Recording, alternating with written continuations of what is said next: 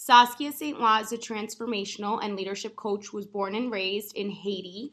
She moved to the U.S. to study public health at the University of Miami, where she graduated with her Bachelor's of Science. She then pursued her passion and graduated from a one-year coaching training program, Accomplishment Coaching. Saskia, at 23 years old, is a motivational speaker and now best-selling author. Stay tuned for all of the fun stuff that we get into during our interview. Thank you so much, Saskia, for joining us. My pleasure. We both loved your book. Thank you. I literally finished it in one sitting. I read the whole book just on the airplane. It's an easy read. It's like not too long, and just so I thought it was very easy to like read along, and that's the feedback I've gotten too, is that it's like easy to just kind of read through. So I guess we can start with just, do you mind telling, our listeners a little bit about yourself? Yeah. So I'm originally from Haiti. I grew up there, and then I moved to Miami for college. So I went to the University of Miami. And then after college, like I think my senior year, I started getting into like coaching and transformational work. And I was like, I loved it. It was like my world expanded. I was like, what is this? Like, I can change my life. I can take ownership. Like, it was like super eye-opening experience for me. And then I got a job offer in New York right after college. And I was like, what? Originally, I never wanted to move to New York. So I was like, it's too busy. It's crazy. It's hectic. My cousin. Oh, really? Yeah. Every time I would visit her, I was like, I don't know how you live here. Like, this place is insane. Like, love that for you, but this place is not for me. And it was funny because when I got the job, they were like, well, you're going to have to move to New York. And I was like, damn it. So I was like, what? I'm open to it. New adventure. Why not? So then I moved to New York, and then I loved it. But then I moved during COVID. So it was very different than like your typical New York, because like everything was restricted and shut down. So it wasn't as crazy or as hectic as like New York usually is. And then I moved to Dominican Republic 6 months ago, because like I mentioned, I'm from Haiti. Yeah. So my visa expired, and then I couldn't get renewed for work. So then I had to leave. And so then that's how I moved to the Dominican Republic instead of moving to Haiti, because there's just a lot going on in Haiti right now. But I am also, as you know, Caitlin and probably Mariana, a coach. And I did the similar program that Caitlin did, which is Accomplishment Coaching. And I did that last year when I moved to New York. And then now I coach full time. And then I'm currently working on writing a second book. So. Oh, no way. Awesome. Yeah. Well, Saskia, also, you left this out, but you're an author. Yes, I wrote. Yes, I wrote a book called There's More To Me. And it's about my journey from leaving Haiti, going to college, trying to find myself, trying to fit in, and then also going through sexual assault, and then just kind of like completely hitting my lowest point, and then getting into the work of coaching and transformation, and then refining my voice, refining my purpose and path, and like basically reclaiming my power. So that's the book of like, that's the story in the book, is like the journey of transformation. I guess going off of that, what made you decide to write a book, and what was the most challenging thing, especially because you do talk about a lot of personal things in it. And even about like family specifically, asking people if they were okay to be in it, in the book. Like, what was that whole process like? Yeah. So I never knew I wanted to write a book. Like that was like the last thing I ever envisioned doing. And I remember it was last January. I was like somebody made a live on Instagram about something about writing your book. And they mentioned me in it. And I was like, this is weird. Why is somebody mentioning me in their live? Like I knew the person, but not well enough to like be mentioned in it. So I was like, this is weird. So then I went to look at the live, and it was all about, you need to write your book and tell your story. And I was like, this is weird. But I was like, let me message the girl and find out more. And then I ended up hiring her as a book coach. And it was like, you're supposed to write your book in 90 days. So it was, what? Yeah, I know. It was very intense. It was like, every day writing for 2 hours. Like I had to write 10 pages a day. And I remember at first I wasn't clear on what to write. So I just started writing. It was kind of like a diary from like 2016 until now. Like I was just writing like what I remembered happened.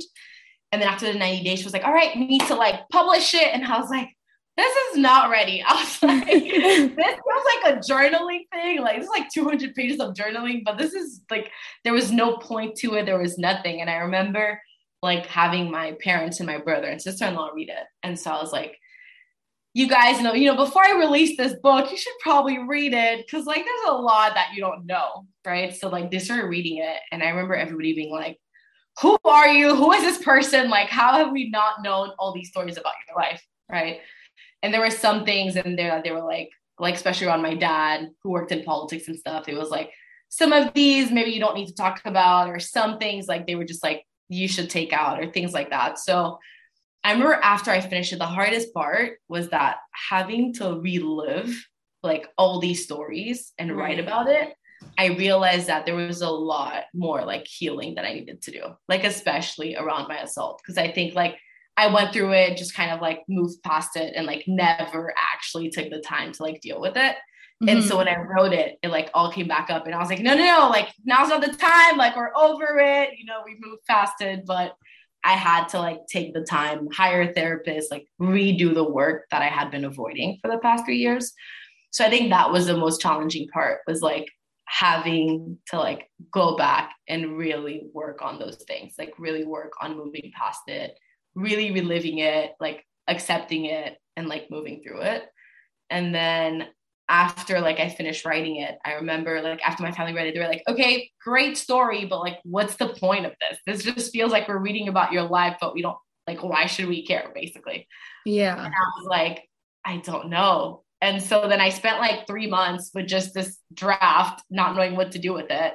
And then I stopped working with the other coach because all she wanted was for me to just publish it. And I was like, it's not ready. Like, what? I don't understand what you want me to publish. And so then 3 months later, I met another book coach and restarted from scratch. But it was a whole different process because this time, like, I knew what I wanted to share and like the message I wanted people to get from it. Mm-hmm. So it kind of also went smoother than the first time around. I mean, you get, I know we kind of touched upon like how your family reacted and whatnot. And I know you gave them like this first like raw version that felt more like a diary, but you really get raw and like tell really revealing stories about yourself, about your family, etc. What was the reaction then, I guess, after they went through and said, you can't tell this, you can tell that? Yeah. I mean, when they, like, I remember when everybody read it, they were like, we need a family meeting. Oh, no. Yeah. I was like, no, what have I done? And yeah, because once it's out there, it's out there. Yeah. So the first thing is they were like, what you wrote is really raw. They're like, are you sure you're ready the entire world to know these stories? And there was also a lot of, they were all like, we wish we had known more. You know, there was a lot of like guilt of like wanting to have been there. And I just kind of had to be like, it's like, there's nothing you could have done. But also for them, they were like asking a bunch of questions, like, how are you now? And it was just overwhelming for me. Cause I was like, everybody needs to calm down, back up, you know. And I had to understand too, like my brother was like, you need to understand that you have known this for 3 years. We just found out. So like, we're like at the stage where you were 3 years ago when this just happened. And we just want to know, like, how can we be there for you? Like, it was a shock for everyone, you know? And so, yeah, like sometimes like my dad will even make jokes. Like, he'll ask me a question about something and like, I'll be like, it doesn't really matter. Like, don't worry about it. And he's like, am I going to read about it in your next book? And I'm like, got it. You know, funny. So like, I guess getting into the content of the book a little bit without giving too much away. Something you spoke about was when you went to college, trying to kind of find how your religion and your faith fit into your college sorority life and whatnot. And I mean, I come from a religious household as well. My family's Greek Orthodox. And I think it's even hard for my parents to see they're super religious and their kids aren't as religious. And I think it's just harder in this day and age to be connected to a specific religion. So I guess, how did you find that fit into your life? How did you find it? I know you talked about a lot of battles as well with things like premarital sex or things that the church tells you not to do. How do you still keep your faith and religion a priority in your life, while also understanding there's certain rules that you don't necessarily agree with. I think it's one of the hardest things that I still struggle with. And it's interesting because and at least our Haitian society, everybody grew Catholic, we all do our first communions and confirmations, we're all religious to some aspect, but no one actually practices it. So it's something of when you just are. Right. It's if I'm oh yeah, I'm going to go to church. But you actually go to church. I'm what? They're I'm Catholic, but I don't go to church, So it's very interesting because it's a lot of people will say they're religious or they believe in something, but the practice of doing it, it's kind of friends of mine will be why are you actually doing it? You don't actually have to. Right. Right. So I see. Right. Or I have friends who are yeah, I am, but I only do certain things, kind of finding kind of what you're saying of the things that work for you. I think it really depends for the person, I guess, how you want to define your faith. I think I still haven't figured out exactly, I don't think I fit into a religion, if that makes sense. I think I believe in God. I believe there's a higher power for sure. But I still haven't figured out, is there a religion that I really abide by that I'm I believe everything you say. So that's the one I'm going to live by. Or do I just right now consider myself a spiritual person, kind of figuring out life, knowing there's a higher power, I pray every morning, I meditate, but I don't know that I follow a religion, if that makes sense.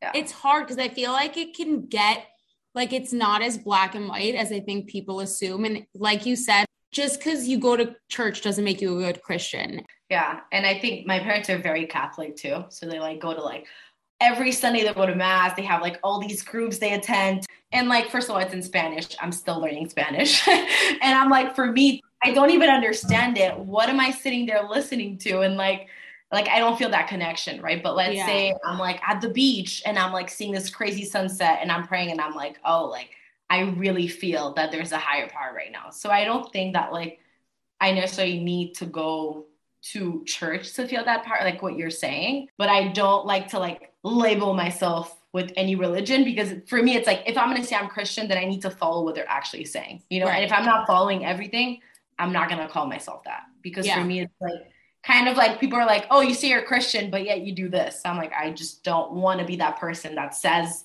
that I'm something, but don't actually. And then not, yeah. Something else you talk about is college hookup culture, obviously. And I think I can't speak for Caitlin, but I felt I was honestly shocked as well. I went away to college too. I was in Boston for school, and we grew up in Manhattan where people were doing things from fast. A young, yeah, people just were, not even just hookup culture, period. Everything. Things people were faster. Doing it from a young age, not necessarily us, but definitely the people around us. And I was even shocked when I went to college. I was oh, wow. So I guess how was that for you, especially because you were religious too, going into it?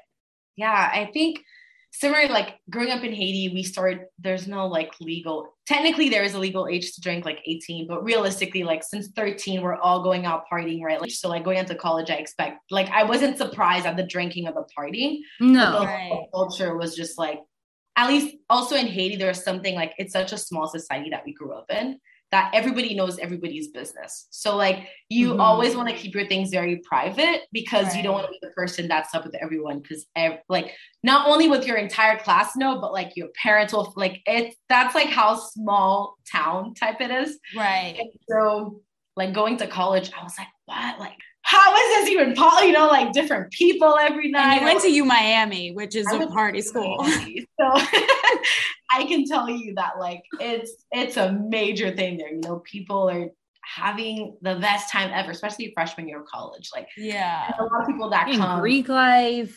Yes, in Greek.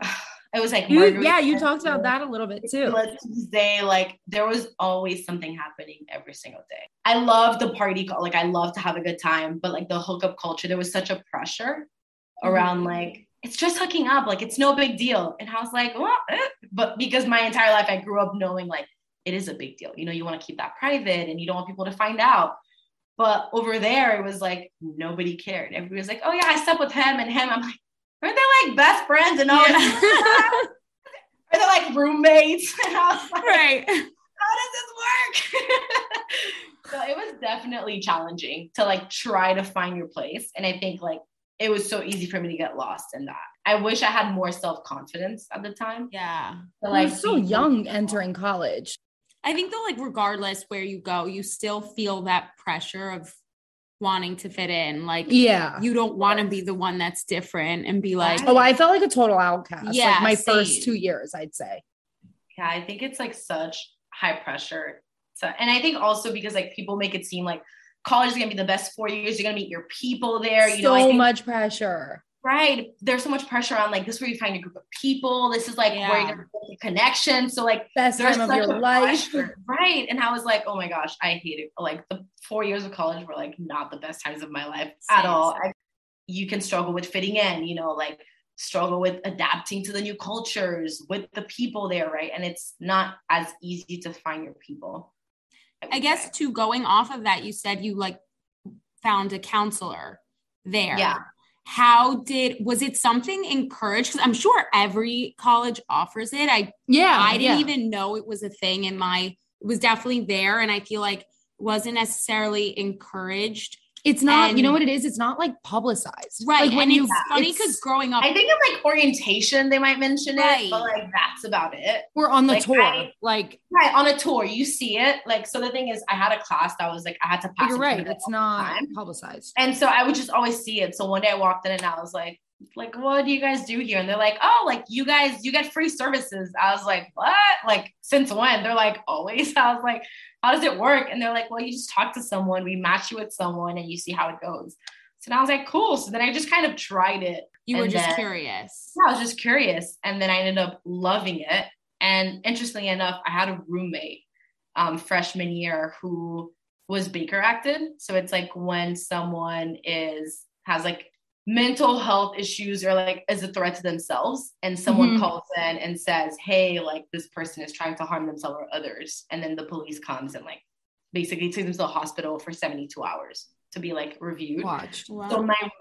So my roommate, I remember coming, like somebody called me on my floor. I was like eating dinner and she's like, there's cops in front of your dorm. And I was like, what? Like, what is going on?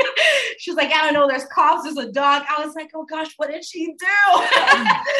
So then I like walk in. I came into my room. They're like, we need to talk to you. I was like, oh, what is going on? God. And they're like, so do you know anything about your roommate who's like struggling with mental health issues? I was like, I mean, I know she's far away from home. You know, she misses home because she like was from India. So I was like, I know she was really far. Right. So I was like, I know she's homesick. And I was like, and they're like, no, like we got a call that she's trying to like kill herself basically. And I was just like, so shocked at what was going on. And then they were like, so we're going to have to like take her, you know, for the next 72 hours and watch her and stuff. So then at some point I got to talk to her and she was like, I wasn't trying to, it was a mistake. I was just so confused on what was going on. But I remember afterwards her having to go. Like the reason why they let her back on campus to stay was she had to see a therapist like twice a week, every single week, or if she needed more, she could go more, but like at least twice a week. Obviously everybody on the floor knew something happened when they were like cops and stuff. Yeah. You can't do that. Yeah. So I think that it should be advertised more in college. Like, I don't think right. Like, I think most people don't know about it unless someone goes through something like that or just kind of walks by and sees it. It's funny because like us growing up, I feel like all our friends, like kids who grow up in the city, it's a stereotype, but like everyone has a therapist. Not even just the kids, it's now. Everybody I know now has a therapist. Right. We're in college. Like I would have never thought, I mean, that's really, it's not like unless people were going to therapists, let's say for me in Boston, but a lot of these schools that are in rural places where that's not offered. And it's not like back when we were in school, like virtual sessions was really a thing. I feel like it should be encouraged more. Actually, somebody from the coach training program who's also from the city said, everybody, you know, that saying everyone in New York has a therapist. She was like, I genuinely think everyone in New York actually needs a coach, not a therapist. Oh, I like that. I like that too. And I was like, yeah, for sure. Got us all hired. Right. And then I guess going off of that and other traumas that you discussed in the book, what are ways you talked about meditating or praying? And I feel like it's something we've both tried to get into. What are ways that you cope when you are having a period of anxiety or like depressive thoughts or anything like that? Like we always say, when you have a pit, like you have a pit all day, that anxious pit, what do you? Yeah. So it's so funny you mentioned that, because this past, like I would say couple of months, I've had the worst anxiety that I've had ever. Yeah. Really? And it was so weird because usually, you know, like I'll like either like meditate doesn't always work, especially when I'm having anxiety. I'm like, I do not need to sit in the car right now. Like that is the last thing, right? I'm with you. So like I'll go, I started running, which would help a lot, like to actually like get something, my body moving.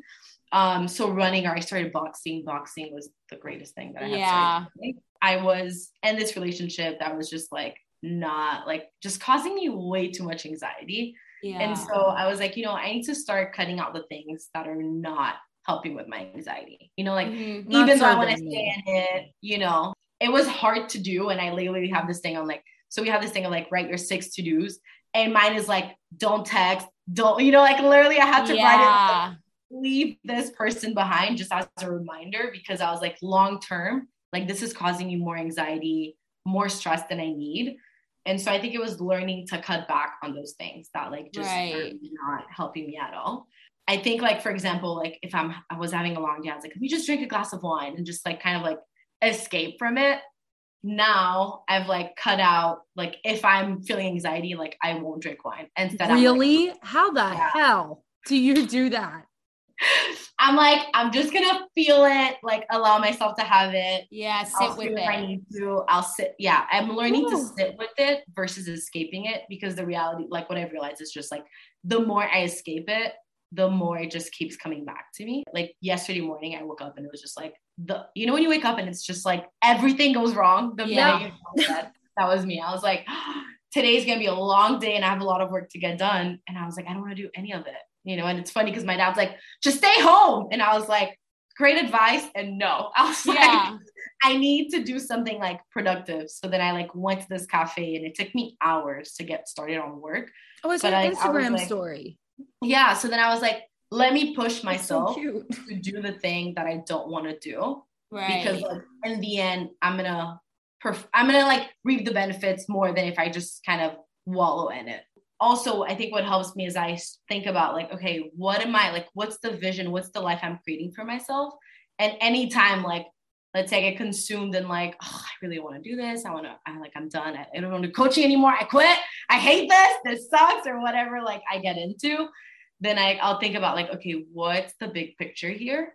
Yeah. And so that will bring me back to like, okay, even if I hate what I'm doing right now, even if I don't want to do it, I'm going to do it just because like long-term. So I think I tried to focus more on like, how is this right now, this temporary, like if I decide to stay in it, how is it going to support me in the future? And if it doesn't, I'm like, okay, well, actually will.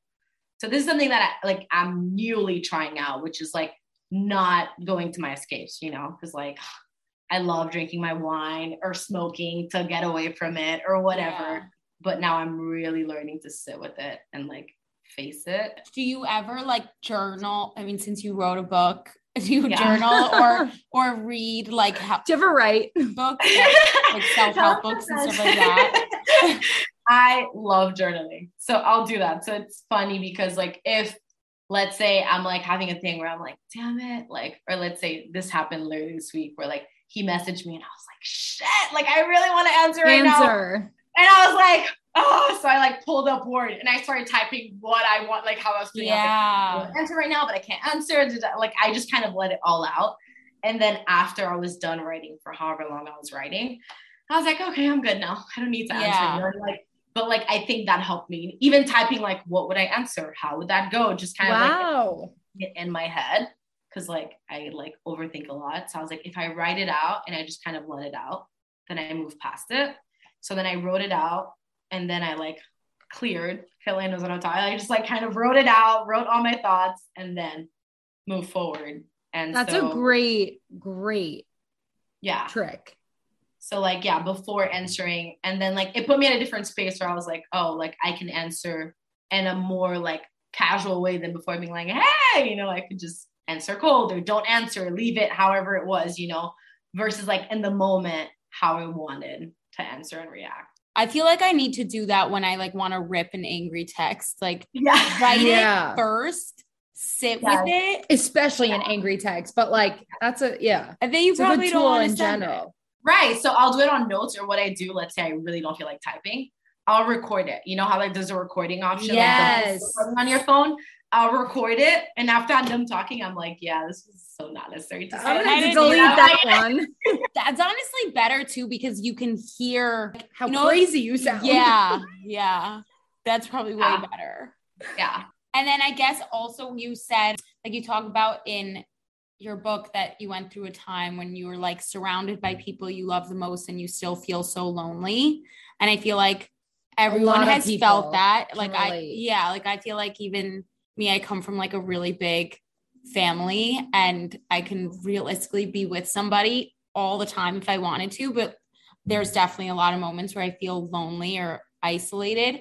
How do you cope with that? And especially you move around a lot too. Like, I'm sure that can get isolating. A lot.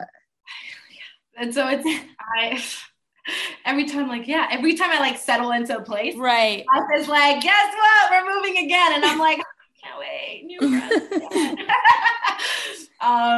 But I think, and this is a lesson I'm learning now, it's that I tend to seek a lot of like outside, like, or people to kind of fill whatever void is in me. And I think that's why I get hooked when I'm in a relationship, right? Or like, it's hard for me to leave because I'm like, no. Like if I leave, then I'm losing that attention. I'm losing that or whatever it is, right? That's like, it doesn't matter how toxic it is. I'm like, but the attention, you know, or like the love or whatever it is, the way that I feel.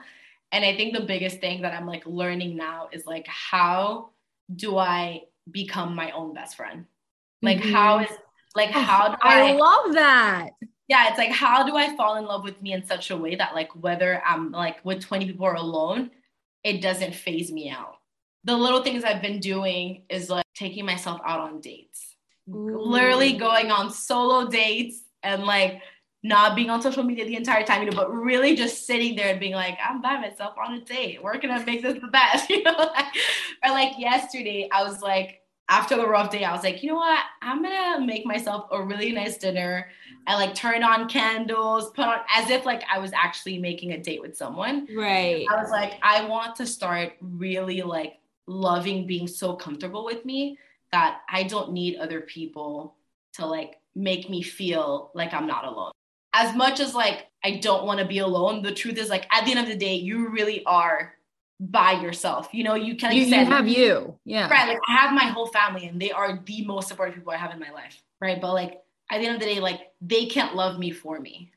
That's the journey I've been going on and really thinking every day. Like, for example, like for me, I really lose myself in relationships. Like I know that I do. Like anytime I'm doing like amazing work, I start dating someone and then me too.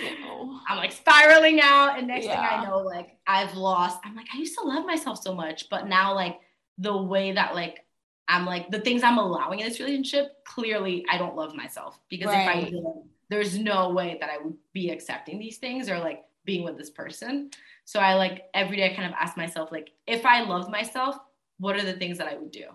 Yeah. So, like, that's the approach I've been taking for the past like 3 weeks. And, you know, on days where I'm like, I hate this, I'll type it out. I record it. I like do whatever it is so that I don't go back because like, I don't want to keep looking for other people or things to fill me because, and one thing my therapist said, which I was like, she's like, when you keep waiting for other people or opportunities to like fill you up or like fulfill you, you're giving them the power versus you.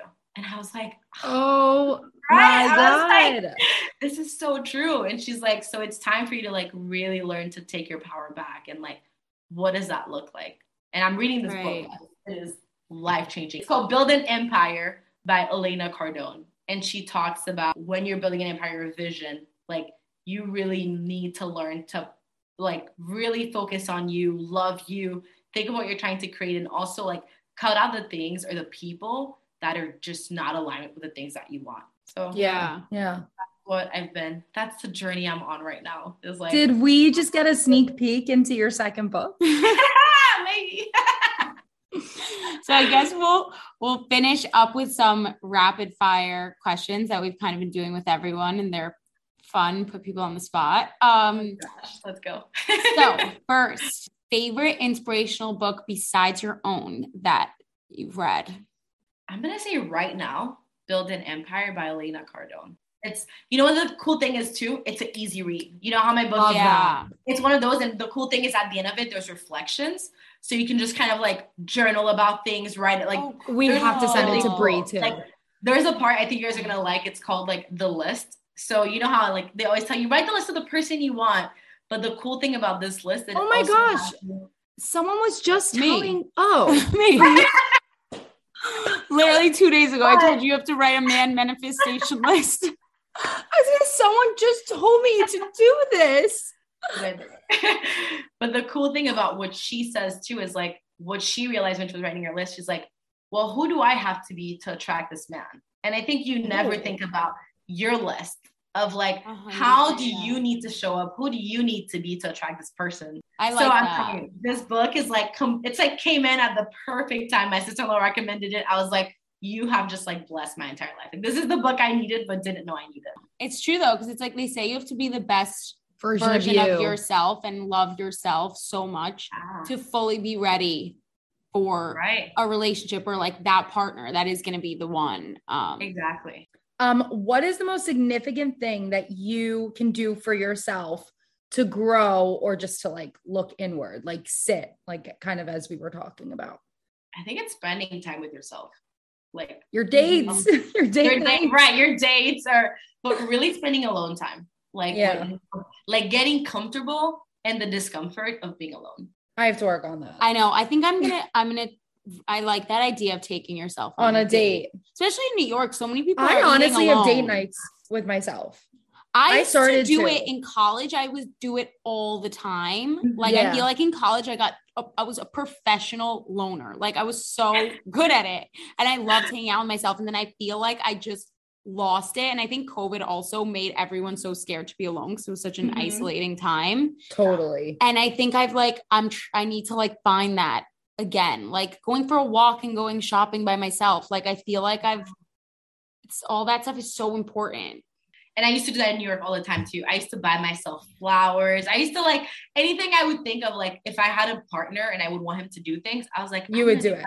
I would do it for me. Like, I was like anything, whether it's like surprise trip. I'm like, let's do a surprise trip for myself. You know, like whatever it was like that I wanted somebody else to give me. I was like, I'm really going to learn to give that to me so that like whoever comes into my life, I'm not so hooked onto like, I'm not with them because of a need or because that's what they give me, because I already give myself that, but I'm with them because we click so much and we're both like, we have the same vision. We want the same things, that it just kind of works versus like, I need this person in my life. Going off of when you were in New York, what were your favorite things about New York? I know you were here during kind of a crappy time, but if restaurants were open, any favorite restaurants or your favorite neighborhoods to walk around and whatnot? So I lived on the Upper East and I lived 10 minutes away from Central Park. I love running in Central Park.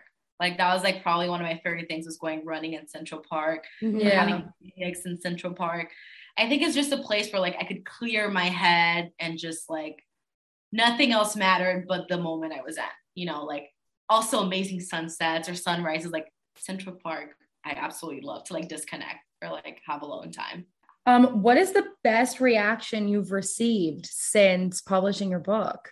I think the most surprising thing was how many adults reached out to me, like people in their 50s and 60s reaching out to me being like, I like could relate so much to your story. And like, I found myself like learning a lot. For me, that was the most surprising, like having people that I didn't know or never heard of before messaging me about like how inspired they were by it or how much they related. Cause I expected a lot more people like our age to relate to it. So when I had that, like that was, I think that's cool. Thing.